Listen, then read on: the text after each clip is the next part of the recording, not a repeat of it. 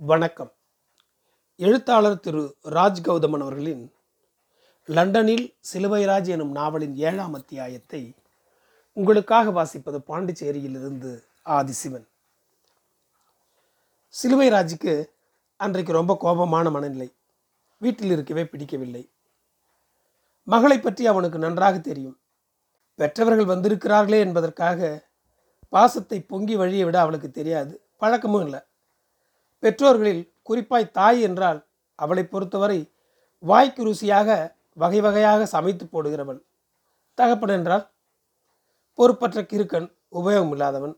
என்னமோ எழுதுவான் அவ்வளோதான் சிலுவை இப்படிப்பட்ட மகளை நம்பி லண்டன் போகவில்லை. அதே போலத்தான் அவனுடைய மருமகனை நம்பியும் போகவில்லை. குடும்பம் கணவன் மனைவி பெண் பெற்றோர் கடவுள் பற்றி அவரும் அவரது குடும்பத்தாரும் நூறு ஆண்டுகளுக்கு முந்தைய கருத்தியலில் வாழ்ந்து வந்திருக்கிறார்கள். பத்தொன்பதாம் நூற்றாண்டை சேர்ந்தவர்கள் என்பது சிலுவையின் அபிப்பிராயம். மருமகனுக்கும் தங்களுக்கும் பெருசாக ஏதும் சம்பந்தம் இல்லை என்கிற மாதிரி தான் உறவு. அந்த டாக்டர் இளைஞன் ஒரு எதிர்பாராத தொந்தரவு. அதனால் சிலுவை தனது மனைவியை நம்பித்தான் லண்டன் போனான். பொதுவாக அவனுக்கும் அவளுக்கும் சண்டை பெருசாக வராது. ஆனால் வந்தால் ரெண்டு பேரும் போடுற கூச்சல் சகிக்க முடியாது. கோபம் அண்ட சண்டாளமாக வரும். ரொம்ப மென்மையான தம்பதிகளாக காட்சி தருபவர்கள் சண்டை போடுகிற போது பார்க்கணுமே. வெறி நாயோட வேட்டைக்கு போக முடியுமா என்று அவளை திட்டலாம் என்று சிலுவை மனசுக்குள் நினைக்கும் போதே குரங்கோட குடும்பம் நடத்த முடியுமா என்று அவள் திருப்பி கேட்டால் கேட்கக்கூடியவள் தான் பாண்டிச்சேரியில் வீட்டில் வைத்து சிலுவையை நடத்துகிற மாதிரி இங்கே லண்டனில் வைத்து அவள் நடத்தியது அவனுக்கு பிடிக்கவில்லை. புருஷன் நல்லா இருக்கணும் என்ற ஒரே தாரக மந்திரத்தை சொல்லி சொல்லியே மனைவி தனது ஆதிக்கத்தை கணவன் மீது நிலைநாட்டுகிறாளோ? லண்டன் குளிருக்கு கொஞ்சம் ஓவராக தான் குடிக்க தோணும் சிகரெட் எடுக்க தோணும். விதிகளை கொஞ்சம் தளர்த்துவதால் ஒன்றும் மூழ்கி போய்விடாதே. மீண்டும் சகஜ நிலை வந்துவிடும். உறவுகளில் நீக்கு போக்கு வேணும். எழுந்தது முதல் உறங்கப் போகிற வரை கராராக எப்படி வாழ்வது? சிலுவைக்கு அப்படி கராராக வாழ்ந்து கொண்டிருக்கிற அவனுடைய மனைவியை பார்த்து ஆச்சரியம். நம்மால் இப்படி முடியாது என்று சலித்துக் கொள்வான். அந்த கரார்த்தனம் தன்னை சீண்டுகிற போது ஆத்திரப்படுவான். குறித்த நேரத்தில் எழும்பணும் வாக்கிங் போகணும் சமைக்கணும் வீட்டை சுத்தம் பண்ணணும் இவ்வளோ நேரத்தை குளிக்கணும் சாப்பிட்ற நேரத்தில் உடனே வந்து சாப்பிடணும் மாத்திரை விழுங்கணும். இப்படியே ஒரு நாளின் நிகழ்ச்சி நிரல் நீண்டு கொண்டே போகும். இதே போல் இத்தனை மணிக்கு தான் குடிக்கணும் இவ்வளோ தான் குடிக்கணும் தினமும் இத்தனை சிகரெட்டு தான் என்ற விஷயங்களும் அந்த நிகழ்ச்சி நிரலில் இணைக்கப்படும் போது தான் நம்ம சிலுவைக்கு கெட்ட எரிச்சல் வரும். ஊரில் என்றால் ராத்திரி குடித்து சாப்பிட்ட பின்பும் ஒரு சிகரெட் ஊத தோணும். எட்டு மணிக்கு தூங்குவான். முழிப்பு வர நேரம் எதுவானாலும் எழும்புவான். அப்புறம் தூக்கம் வராது. கீழே ஹாலுக்கு வந்து டிவியை போடுவான். ஒரு இளவும் இருக்காது. படிப்பு அறைக்கு வருவான். படிப்பான். இல்லாட்டி எழுதுவான். அதில் மூழ்கி போனால் நேரம் போவது தெரியாது. வாழுகிற இந்த வாழ்க்கையை பற்றி ஒரு தீர்மானத்துக்கு அவன் வந்துவிட்டபடியால் பெருசாக எதுவும் அவனுக்கு தோணுவதில்லை. அவனுடைய மனைவிக்கு அப்படி இல்லை. ஒரு விலங்கு போல மகளை நேசிக்கிறாள். ஆரோக்கியமாகவும் ஒழுக்கமாகவும் இருந்தால் நீண்ட காலம் வாழலாம் இன்னும் சாதிக்கலாம் என்ற லட்சியத்தை கணவன் சிலுவைராஜ் ஏற்க வேண்டும் என்பதை தனது லட்சியமாக கொண்டிருக்கிறார். மிகுந்த கட்டுப்பாடுகளோடு வளர்ந்தவளாம். அந்தந்த சமயத்தில் செய்ய வேண்டிய விஷயங்களை சரியாக அந்தந்த சமயங்களில் செய்துவிட வேண்டுமா? இந்த விஷயத்தில் அவள் அவளது தகப்பனை நினைவூட்டுவாள். சிலுவைக்கு அவரை நன்றாக ஞாபகம் உண்டு. எல்லோருக்கும் முன் எழுந்து கட்டெரும்பு போல நடமாடி வேலைகளை செய்து கொண்டிருப்பார். இரவில் எல்லா சோழிகளையும் முடித்த பிறகு ஏதாவது ஒரு முதுமக்கள் தாழிக்குள் படுத்துக்கொள்வாரோ என்று சிலுவை நினைப்பதுண்டு. அதை அவருடைய மகளிடம் சொன்னால் என்ன என்று யோசிப்பான். சிலுவை வளர்ந்து வந்த விதம் பற்றிய சரித்திரம் பூராவும் அவனுடைய மனைவிக்கு அத்துப்படியாக தெரியும். கல்யாணமான புதிதில் சிலுவை தன்னுடைய வீரதீர சரித்திர பிரதாபங்களை அளந்துவிட்டு அவளை சிரிக்க வைப்பதே அவனது ஜோலியாக இருந்தது. காலப்போக்கில் வனாந்தரத்தில் தனியாக மேய்ந்து கொண்டிருக்கிற காண்டாமிருகமாக இருக்க வேண்டியவன் தனக்கு கணவனாக வந்து வாய்த்திருக்கிறான் என்ற ஞானத்தை அவன் மனைவி கண்டறிந்தாள். அதன் பிறகு அந்த காண்டாமிருகத்தை வசப்படுத்தி ஒரு வீட்டு நாயாக மாற்ற வேண்டியது தனது கடமை என்பதை உணர்ந்து விடாமல் அவனை சகித்து வந்தாள்.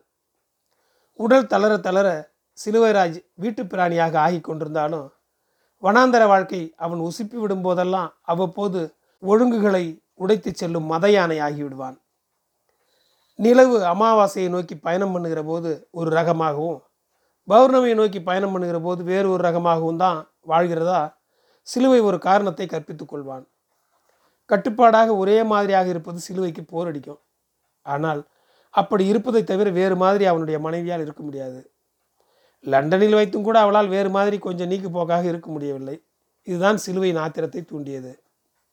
ஊரில் இருக்கும்போது குடிபாட்டிலை ஒழித்து வைக்கும் அவளது வழக்கத்தை லண்டனிலும் கடைபிடித்தாள். ஒவ்வொரு முறையும் சிலுவை சிகரெட் பற்ற வைத்த போதெல்லாம் கழுகுக்கு மூக்கு வியர்த்த மாதிரி என்று சொல்வார்களே அதுபோல இவளுக்கும் வியர்க்கும். உடனே கண்டிப்பு உபதேசம் எச்சரிக்கை எல்லாம் கீரல் விழுந்த ரெக்கார்டு போல ஒளிபரப்பாகும். தன்னை யாரும் கண்டுகொள்ளக்கூடாது என்பதை ஒரு கொள்கையாக கொண்ட சிலுவைக்கு இந்த ஒளிபரப்பு நாராசாரமாக இருக்கும். சிலுவை குடிக்க தொடங்கிவிட்டால் அவனுடைய ரெண்டு கண்களில் ஒன்று அவனது சகல நடவடிக்கையும் விடாமல் கண்காணிப்பதை அவன் எப்போதுமே விரும்புவதில்லை. அவனது அந்த சின்னஞ்சிறிய விருப்பத்தை அவள் மதிப்பதே கிடையாது. அவன் குடிக்க குடிக்க ஏறுகிற போதையோடு அவளால் கிளப்பப்படுகிற டென்ஷன் போட்டி போட்டு கொண்டு ஏறி ஒரு கட்டத்தில் அவனை மகா கிறுக்கனாக்கிவிடும். அப்படி ஒரு நாள் மாலையில் அவன் கிறுக்கனாகி தன்னை மறந்த வெறியில் எலி போல நின்று அவன் மனைவியோடு யுத்தம் புரிய எத்தரித்த போது தான் இருக்குமிடம் பற்றிய பிரஞ்சை அவன் மண்டையில் ஓங்கி அடித்ததும் அப்படியே சுருண்டு படுத்தவன் தூங்கிவிட்டான். மறுநாள் விடிந்ததிலிருந்து அவன் யாரோடும் பேசாமல் உம் என்று நடமாடினான். வழக்கமாக அவன் மனைவி சமைக்கும் போது கூடமாட உதவி செய்கிற சிலுவை அன்றைக்கு கிச்சன் பக்கமே போகாமல் தூங்குபவனைப் போல பாசாங்கு செய்தான். இவளோடு இவளை நம்பி லண்டன் வந்ததே தப்பு தான் ஊரில் அனுமதித்ததை விட கூடுதலான சுதந்திரத்தை லண்டனுக்கு வந்த பிறகு தர வேண்டும் என்ற உத்தரவாதத்தை வாங்கி கொண்டுதான் வந்திருந்தான். ஆனால் அடம் பிடித்த அவனை லண்டனுக்கு புறப்பட வைப்பதற்காக அவள் கையாண்ட உத்தி என்பது காலங்கடந்த பிறகுதான் சிலுவைக்கு புரிந்தது. அவளை மீறி தன்னால் சுயேட்சாக இருக்க முடியாத தனது கையாலாக தரத்துக்கு வெட்கப்பட்டான். வேதனைப்பட்டான். யாரிடம் இது பற்றி முறையிடுவது? மகள் எப்போதும் அம்மா கட்சி தான் மகளுக்கு தந்தையைத்தான் பிடிக்கும். அம்மாவை பிடிக்காது. இதற்கு பேர் தான் எலக்ட்ரா காம்ப்ளெக்ஸ் என்று சிக்மன் ஃப்ராய்டு ரொம்ப வக்கனையாக சொல்லிட்டு போயிட்டார். ஆனால் இங்கே நடந்து கொண்டிருப்பது இடிபஸ் காம்ப்ளெக்ஸின் சிறகடிப்பாக இருக்கிறது என்று சிலுவை ஆதங்கப்பட்டான். ரொம்ப ஓவராக போனால் அடுத்த ஃப்ளைட்டில் அனுப்பிடுவோம் என்று மகள் சிலுவையின் மனக்கொதிப்பை பற்றி கிஞ்சித்தும் கவலைப்படாமல் பேசுவாள். சிலுவை எப்போதும் தவறு செய்யக்கூடியவன் செய்பவன். அவன் மனைவி மறந்தும் கூட தவறு செய்ய மாட்டாள் என்பது அவன் குடும்பத்து வேத வாக்கியமாகிவிட்டது சிலுவை தனது கால்கள் போன போக்கில் லண்டன் தெருக்களில் நடந்து கொண்டிருந்தான். முன்பு ஒரு தடவை வேலையில்லாத வெட்டிப்பாயலாக இப்படித்தான் பெங்களூர் வீதிகளில் நடந்து போன நினைவு அவனது மூளை நரம்புகளில் இருந்து மின்னலாக வெட்டியது. அதனைத் தொடர்ந்து அந்த தற்கொலை பண்ணும் மனநிலை இடிபோல மண்டைக்குள்ளிருந்து குமுறத் தொடங்கியது. சிலுவை எதற்காகவோ அவனை எறியாமல் பரபரத்து கொண்டிருந்தான். ஒரு மூலையில் ரோட்டை கடந்து அடுத்த வீதிக்குள் பிரவேசித்த போது ஒரு ஆங்கிலேய மாது தனது ஐந்து வயது சிறுவனை கயிற்றில் கட்டி நடத்தி கொண்டு போனதை சிலுவை பார்த்தபோது அவனது பிரஞ்சை அவனிடம் திரும்பி வந்தது. இந்த மாதிரி காட்சியை லண்டன் தெருக்களில் வைத்து ஏற்கனவே பார்த்ததுதான். அந்த சிறுவனின் பாதுகாப்பு கருதி இந்த ஏற்பாடாம். தன்னையும் இப்படித்தான் தனது மனைவி நடத்தி கொண்டிருப்பதாக சிலுவைக்கு சுளீரென புரிந்தது. தான் எங்கே போனாலும் எங்கே இருந்தாலும் தன் இடுப்பில் கட்டப்பட்ட அந்த கயிற்றின் மறுமுனை தனது மனைவியின் கையில் இருப்பதாக சிலுவைக்குப்பட்டது லண்டனில் எங்கே போனாலும் நம்மை துரத்தி கொண்டே வருகிற வீதிகளும் கண்காணிப்புகளும் நடத்தை முறைகளும் ஏதாவது இசைகேடான ஒரு சந்தர்ப்பத்தில் யாரையும் தற்கொலை செய்து கொள்ள தூண்டிவிடுமோ? இருக்கலாம். சிலுவைக்கு நிஜத்தில் தற்கொலை செய்யும் எண்ணம் இல்லைதான். ஆனாலும் தற்கொலை செய்தால் என்ன? இப்படி செய்தால் மனைவிக்கும் மகளுக்கும் வரக்கூடிய நெருக்கடிகளை பற்றி கற்பனை செய்து பார்த்தான். சந்தோஷமாகத்தான் இருந்தது. சென்ட் ஜேம்ஸ் பார்க் புல்தரையில் மல்லாந்து படுத்து ஒரு சிகரெட்டை பற்ற வைத்து இழுத்து புகையை மூக்கு வழியாக ஊதினான். எதையும் யோசிக்கும் மனநிலையில் இல்லை. நம்ம ஊரை போல இங்கே சக மனிதரின் குறுக்கீட்டு தொலைகள் இல்லை. பார்க்கை மூடும் வரை இங்கே யாரும் வந்து எதையும் விசாரிக்க முடியாது. அப்பொழுக்கற்ற நீலவானத்தில் தாறுமாறாக புகைக்கோடுகளை கிழித்தபடி ஜெட் விமானங்கள் குறுக்கு மறுக்குமாக பறந்து கொண்டிருந்தன. எப்போது தூங்கினோம் என்பதை பற்றி திடீரென கண்விழித்த போது சிலுவை சிரித்து கொண்டே யோசித்து பார்த்தான். சுற்றுமுற்றும் பார்த்தபோது எப்போதும் போல ஜனங்கள் வந்து கொண்டும் போய்கொண்டும் இருந்தார்கள். ஒரே காட்சி தொடர்ந்து திரையில் ஓடிக்கொண்டிருப்பது போல இருந்தது. அந்த இடத்தில் மேலும் ஒரு கன நேரமும் இருக்க முடியாமல் அடுத்துக்கொண்டே சிறுவை புறப்பட்டான். மீண்டும் மீண்டும் மனைவியின் கெடுபிடிகள் அவன் மனத்தை சேராக்கி கொண்டே இருந்தன. எல்லாவற்றையும் மறந்து தன்னையே மறந்து குடித்துவிட்டு எங்காவது ஒரு மூலையில் விழுந்து கிடக்க வேண்டும் என்று அவனுக்கு தோன்றியது. ஊரில் என்றால் உடனே நடைமுறைப்படுத்தலாம். லண்டனில் ஒரு சல்லி காசு கூட இல்லாத நிலையில் இது முடியுமா? வெறும் பைக்குள் கைகளை நுழைத்தபடியே கனமாகிக் கொண்டிருந்த தனது தலையை நிமிர்த்த முடியாமல் சிலுவை நடந்து போனான். சேஞ்ச் ஆஃப் காட் சடங்கு நடைபெறும் அந்த மைதானம் வெறி சென்று கிடந்தது. தெருக்களில் நம்ம ஊர் மாதிரி இல்லாமல் ஜன நடமாட்டம் ரொம்ப கம்மியாக இருந்தது. சிலுவைக்கு ஆறுதல் தந்தது. தன்னைப் போலவே அங்கே நடந்து கொண்டிருந்தவர்கள் வீட்டை விட்டு வெளியேறியிருப்பார்களோ வெஸ்ட்மினிஸ்டரை நோக்கிய சாலையில் செந்நிறமான மெர்சிட்டிஸ் பென்ஸ் சிட்டி பஸ்கள் எப்போதும் போல் இயங்கிக் கொண்டிருந்தன. பாராளுமன்ற கட்டிடத்தின் எதிர்சாரியில் இருந்த சர்ச்சில் சிலைக்கு பக்கமாக கையால் எழுதி வைக்கப்பட்டிருந்த தட்டிகளில் பிரிட்டிஷ் அரசை எதிர்த்த கோஷங்களை சிலுவை நின்று நிதானமாக வாசித்தான். டோனி ஃபிளேர் ஒரு ஃபாசிஸ்ட் ஈராக்கில் குழந்தைகளை கொலை புரிபவன். ஈராக்கிலிருந்து பிரிட்டிஷ் படைகளை வாபஸ் பெறு. அப்பாவி மக்களை படுகொலை புரியாதே. தன்னைப் போலவே பாராளுமன்ற கேட்டில் காவல் புரிந்த ஒரு வெள்ளை போலீஸ்காரனும் அந்த வாசகங்களை படித்து கொண்டிருப்பதை பார்த்ததும் சிலுவை அந்த இடத்திலிருந்து நகர்ந்தான். போலீஸ்காரன் கண்களுக்கு யாரை பார்த்தாலும் தீவிரவாதியாகத்தான் தெரியும். ரோட்டை கடந்து வெஸ்ட்மினிஸ்டர் அபே வழியாக கொஞ்ச தூரம் சென்று லாம்பெத் பாலத்தின் மீது சிலுவை நடந்து கொண்டிருந்தான். தேம்ஸ் நதி பெரிய தண்ணீர் பாம்பு மாதிரி நெளிந்து நெளிந்து போய் கொண்டிருந்தது. அப்படியே நேராக நடந்து வார் மியூசியம் வரை சிலுவை வந்து விட்டான். உள்ளே போய் ஒரு மரத்தடியில் இருந்த பெஞ்சில் அப்பாடா என்று உட்கார்ந்தான். அவன் வருகையை எதிர்பார்த்திருந்த புறாக்கள் படபடவென ரெக்கைகளை அடித்துக்கொண்டு அவனுக்கு முன்னிருந்த புல்தரையில் இறங்கி நடைபழகின. உண்பதற்கு ஏதாவது போடுவான் என்று காத்திருந்த புறாக்கள் இப்படி அவன் சிகரெட்டை எடுத்து பற்ற வைப்பான் என்பதை எதிர்பாராததால் சற்றே கோபித்து கொண்டு பறந்தோடின வழக்கம் போல காகங்களை தேடி அவன் கண்கள் ஏமாற்றமடைந்தன. வாசல் கேட்டில் நின்றிருந்த கருப்பு காவலாளி தன்னையே கூர்ந்து பார்க்கிறதாக சிலுவைக்கு ஒரு பிரமை ஏற்பட்டதும் இடத்தை காலி செய்தான். எவ்வளவு நேரம்தான் சுற்றித் திரிவது? எதையும் தாங்கிக் கொள்ளக்கூடிய சிலுவைக்கு பசி தாங்க முடியாததால் வீட்டை நோக்கி நடையை துரிதப்படுத்தினான். லண்டனுக்கு சிலுவை போக உடன்பட்டதற்கு இன்னொரு முக்கியமான காரணம் இருந்தது. அதுதான் அந்த பிரிட்டிஷ் நூலகம். பிரிட்டிஷ்காரன் இந்தியாவை ஆண்டபோது அடித்து சென்ற கலை செல்வங்களை பிரிட்டிஷ் மியூசியத்திலும் அறிவு செல்வங்களை பிரிட்டிஷ் லைப்ரரியிலும் பத்திரப்படுத்தி வைத்திருந்தான். அவன் அடித்து சென்றாலும் பரவாயில்லை. நம்ம ஆட்களைப் போல சுவடிகளை எரிக்கவும் இல்லை. கரையானுக்கு தீனியாக போடவும் இல்லை. ஆடி பதினெட்டாம் பெருக்கில் எடுத்து கொட்டவும் இல்லை. பிரிட்டிஷ் லைப்ரரியில் மெம்பராகி தினசரி போய் இங்கே கிடைக்காத நூல்களை படித்து குறிப்பெடுக்க வேண்டும். கடந்த இருநூற்றி ஐம்பது ஆண்டு கால தமிழகத்தை பற்றிய அரிய தகவல்களை திரட்ட வேண்டும் என்பது சிலுவையின் கனவு.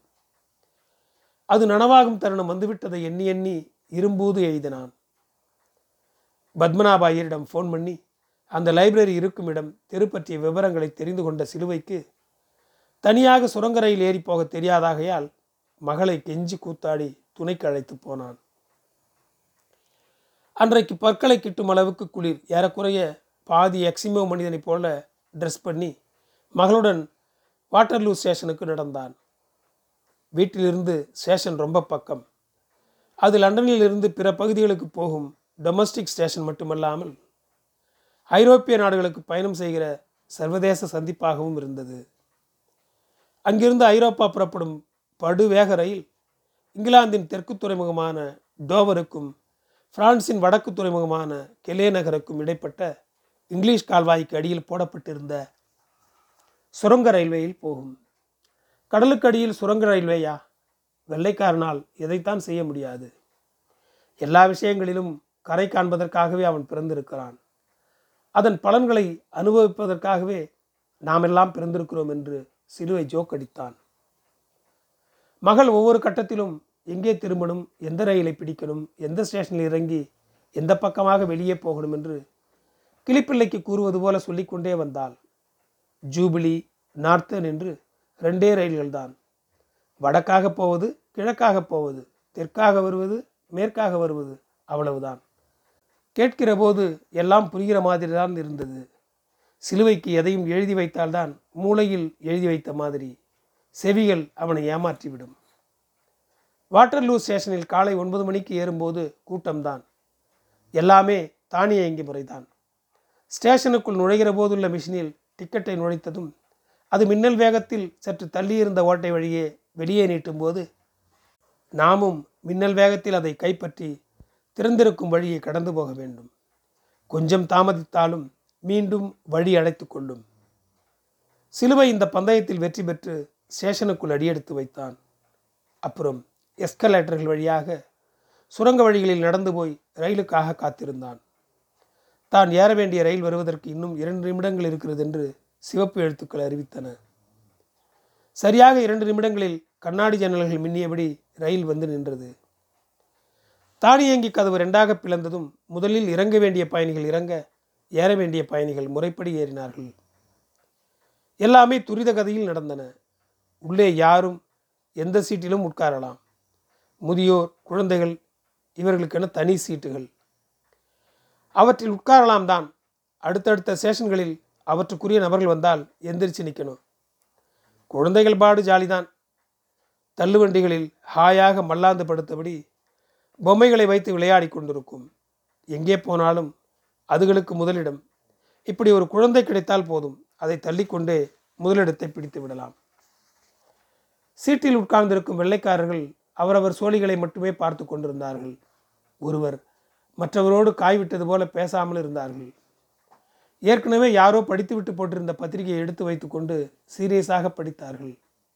பெண்கள் முட்டிகளில் கிழிந்து போன ப்ளூ ஜீன்ஸ்களை அணிந்து பெஸ்ட் செல்லர்களில் மூழ்கியிருந்தார்கள்.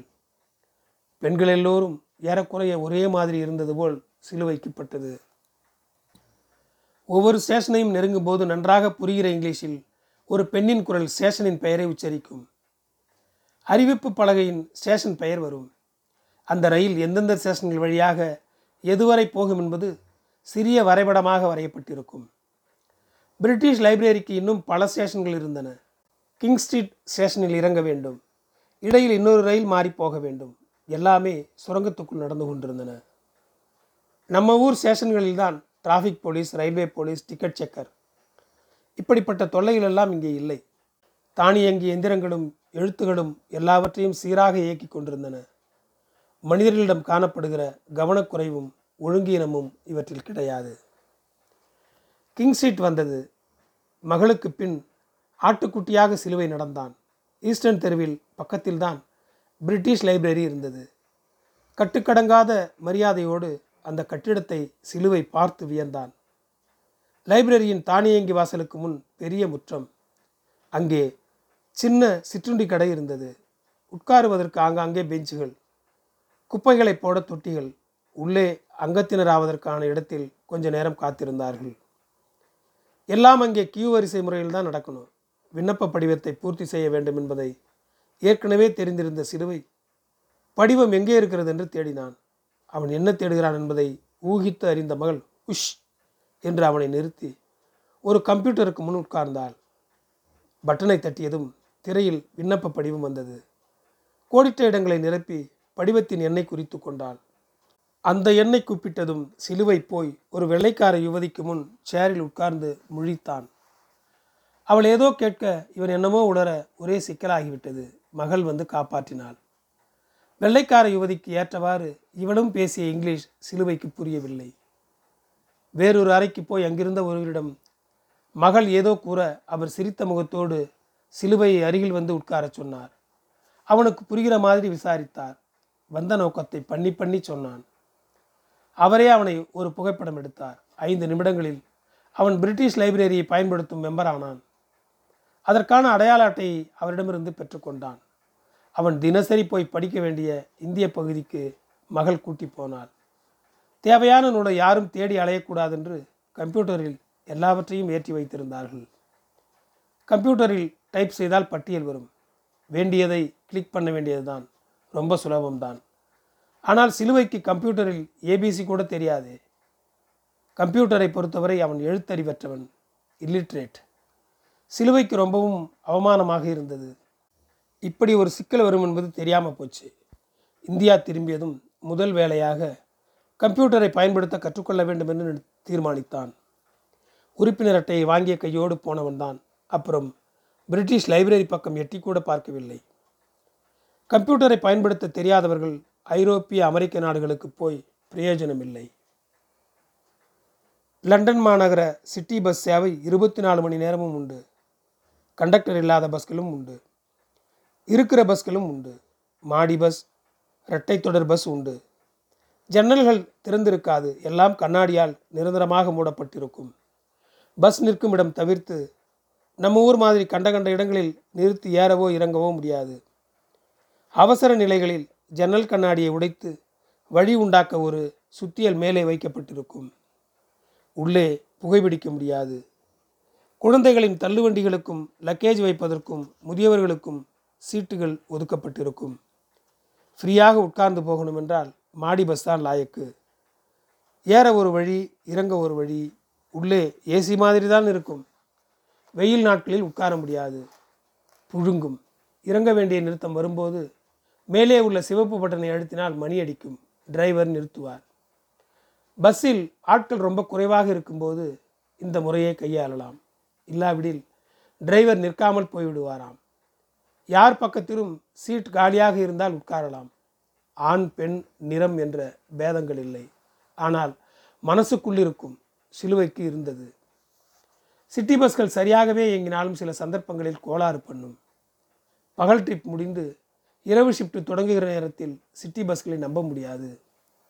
இதுக்கு மேல் சர்வீஸ் கிடையாது என்று டிரைவர் மைக்கில் பேசிவிட்டு கடகடன்னு இறங்கி நடந்து விடுவார். சில சமயங்களில் பஸ் போர்டுக்கு கீழே துணியில் ரூட் எழுதி மாட்டி விடுவார். அதை கவனிக்காமல் வழக்கம் போல அது போகும் இடத்துக்கு போகணும் என்று ஏறினால் துணியில் எழுதிய இடத்தில் இறங்கி நடக்க நேரிடும். சிலுவையும் அவன் சம்சாரமும் துணிந்து யார் துணையும் இல்லாமல் வெஸ்ட்மினிஸ்டர் அல்லது வாட்டர்லூ பஸ் ஸ்டாப்பில் பஸ் ஏறி ஆக்ஸ்போர்டு சர்க்கியூஸ் வரை போய் ஷாப்பிங் செய்ய தொடங்கிய பிறகுதான் சிட்டி பஸ் சர்வீஸின் கோளாறுகளை அறிந்து கொண்டார்கள்.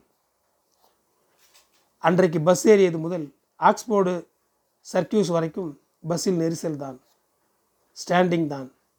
அந்த நெரிசலில் சிலுவை முன்னால் இருக்கும் ஏறும் வாசல் பக்கமாகவும் அவன் மனைவி நடுவில் இருக்கும் இறங்கு வாசல் பக்கமாகவும் மாட்டிக்கொண்டார்கள். பிக்காடலி சர்க்கியூஸ் ஸ்டாப் வருகிறதா என்று கணவனும் மனைவியும் கண்ணும் கருத்துமாக நின்று கொண்டிருந்தனர். தோ வந்தாச்சு. பிக்காடலி சர்க்கியூஸ் தான். அடுத்தது ஆக்ஸ்போர்ட் சர்க்கியூஸ் தான் என்று மனைவி பக்கம் திரும்பி கூவ முடியாதே. அவளோ வேறெங்கோ பராக்கு பார்த்து கொண்டிருந்தாள். அடுத்த ஸ்டாப்பில் ஆட்கள் இறங்கும்போது மனைவி கையசைத்தாள். சரின்னு சிறுவை விதியை மீறி ஏறும் வழியாக இறங்கி நடைபாதையை நோக்கி நடந்தான். நம்ம ஊர் பஸ்கள் மாதிரி படிக்கட்டுகள் உசரமாக இருக்காது. ரோட்டுக்கும் பஸ் வாசலுக்கும் ஓரடி உசரம்தான் இருக்கும். ஏறி இறங்க யாருக்கும் எந்த கஷ்டமும் இருக்காது. இன்னும் மனைவியை காணோம் என்று பின்னால் சிறுவை திரும்பி பார்த்தபோது அவன் ஏறி வந்த பஸ் அவனை கடந்து போனது. உள்ளே அவன் மனைவி. இனி அடுத்த ஸ்டாப்பில் தான் பஸ் நிற்கும். ஆக்ஸ்போர்டு சர்க்கியூஸ் வந்ததும் அவள் இறங்காததற்காக திட்ட வேண்டும் என்று மனசில் கருவிக்கொண்டே முன்னே போகும் பஸ்ஸை கண்காணித்தபடி சிலுவை வேகமாக நடந்தான். பஸ் இன்னும் நின்னபாடில்லை. ஓட முடியாதாகையால் நடையின் வேகத்தை முடிந்த மட்டும் அதிகரித்தான். ரொம்ப தூரம் போய் நின்றது. மனைவி இறங்குவதை பார்த்த பிறகுதான் சிலுவைக்கு நிம்மதி வந்தது. நடைபாதையில் ரெண்டு பேரும் தங்கள் பக்க நியாயங்களை முன்வைத்து பேசினார்கள். ஆக்ஸ்போர்டு ஸ்டாப் வந்ததும் அவள் இறங்காது தப்பு என்றான் சிலுவை. ஆக்ஸ்போர்டு சர்க்கியூட் ஸ்டாப் என்றாலும் இன்னும் ரெண்டு ஸ்டாப் தள்ளி போய் தான் இறங்க வேண்டும். அங்கே தான் கடைகள் இருக்கு என்றால் அவன் மனைவி. பிறகு எதுக்காக ஆக்ஸ்போர்டு ஸ்டாப் வந்ததும் தன்னை பார்த்து இறங்குமாறு கையசைக்க வேண்டும் என்று சலித்து கொண்டான் சிலுவை நான் ஒன்றும் இறங்க சொல்லலை. உட்கார சீட் காலியாக இருக்குன்னு வர சொல்லி கையசித்தேன் என்றாள் மனைவி. சிலுவை தனது தோல்வியை ஒப்புக்கொள்ளாமல் பபுல்கம்மை வாயில் போட்டு நமக் நமக்குன மெல்லத் தொடங்கினான். அவனை விட தனக்கு அதிக விவரம் தெரியும் என்ற பூரிப்பு அவள் முகத்தில் தெரிவதாக சிலுவைக்கு தோன்றியது. சிலுவைக்கு எப்போதும் இந்த விஷயத்தில் தோல்விதான். ஒரு முகவரியில் உள்ள நபரையோ கடையையோ தேடி சரியாக கண்டுபிடிக்க அவனுக்கு தெரியாது. சொன்ன அடையாளத்தை மனசில் வைத்துக்கொண்டு மேலும் ஆங்காங்கே விசாரித்து போயும் கூட அவனால் கண்டுபிடிக்க முடியாது. அவன் வந்து சேர வேண்டிய இடத்தின் ஓரமாக சுற்றி சுற்றி வருவானே தவிர சரியாக அந்த இடத்துக்கு அவன் போனதில்லை. அது ஏனென்றும் தெரியவில்லை. அன்றைக்கு ஷாப்பிங் முடிக்க நேரமாகிவிட்டது. லேசாக இருட்டத் தொடங்கியது. ரோட்டின் இந்த பக்கம் நிற்கிற பஸ்ஸில் ஏறணுமா அல்லது அந்த பக்கம் நிற்கிற பஸ்ஸில் ஏறணுமா என்ற குழப்பம் சிலுவைக்கு மட்டுமல்ல அவன் மனைவிக்கும் தான். தங்கள் இடத்துக்கு போக வேண்டிய பஸ் வந்ததும் ரெண்டு பேரும் டிரைவரிடம் டிக்கெட்டை காட்டிவிட்டு ஏறி அமர்ந்தார்கள். கொஞ்ச நேரத்தில் பஸ் நிரம்பிவிட்டது. சரியான பஸ்ஸில் ஏறிய நிம்மதியோடு சிலுவை தம்பதிகள் பயணம் செய்து கொண்டிருந்த போது என்னமோ தெரியவில்லை. பாதி பேர் கடகடவென இறங்கி போனார்கள். உள்ளூர்காரர்கள் கூட தவறான பஸ்ஸில் இப்படி ஏறுவார்களா? என்று சிலுவை கிண்டலாக சிரித்தான். மனைவியிடம் கூட சொன்னான் அவள் சிரிக்கவில்லை. ஏதோ யோசனையாக இருந்தாள். நேராக போன பஸ் ஒரு ரவுண்டு அடித்து புறப்பட்ட திசை நோக்கி திரும்பி ஓடியது சிலுவைக்கு குழப்பம். அந்த பஸ் கண்டக்டர் உள்ள பஸ். அவரை பார்த்தான். அவரோ வெளியே வேடிக்கை பார்த்து கொண்டிருந்தார். பஸ்ஸுக்குள் எண்ணி ஒரு ஐந்தாறு பயணிகளே உட்கார்ந்திருந்தார்கள். ஒரு ஸ்டாப்பில் பஸ் நின்றது. கண்டக்டர் என்னமோ சொன்னார். மற்றவர்கள் எல்லோரும் இறங்குவதை பார்த்து சிலுவை தம்பதிகளும் இறங்கினார்கள். அவரிடம் என்ன என்கிற அர்த்தத்தில் கையை ஆட்டினான். இதுக்கு மேல் பஸ் போகாது என்றார். நன்றாக இருட்டிவிட்டது. எந்த பஸ் எங்கே போகுமோ தெரியவில்லையே சிலுவை உஷாரானான். மனைவியை அழைத்து கொண்டு ரோட்டின் அந்த பக்கம் போய் தாங்கள் ஏற வேண்டிய பஸ்ஸின் நம்பர் போட்டிருந்த பலகையில் வரைப்பட்டிருந்த ரூட்டை கவனமாக வாசித்தான். வெஸ்ட்மினிஸ்டர் ஷாப் தெளிவாக எழுதப்பட்டிருந்தது. கொஞ்ச நேரத்தில் அந்த மாடி பஸ் வந்தது. இரவு சர்வீஸ் என்பது அதில் புதிதாக குறிக்கப்பட்டிருந்தது. ஏறுகிற இடத்தில் நின்றிருந்த தடியான கருப்பு நிற கண்டக்டர் பெண்மணியிடம் வெஸ்ட் மினிஸ்டர் என்று சிலுவை பணிவோடு கேட்டான். எஸ் எஸ் என தலையை அவள் ஆட்டிய விதம் ஆறுதலாக இருந்தது. சிலுவை தம்பதிகள் பத்திரமாக வெஸ்ட் மினிஸ்டரில் இறங்கி தேம்ஸ் நதியின் இரவு கோலத்தை கண்டுகளித்தவாறு வீட்டை நோக்கி நடந்தார்கள். அது இரவாக இருந்தாலும் மின்சார விளக்குகள் பகலாக ஆக்கி கொண்டிருந்தன நன்றி. தொடரும். என் குரல் உங்களை தொடர ஃபாலோ பட்டனை அழுத்தவும். உங்களுக்கு நன்றி.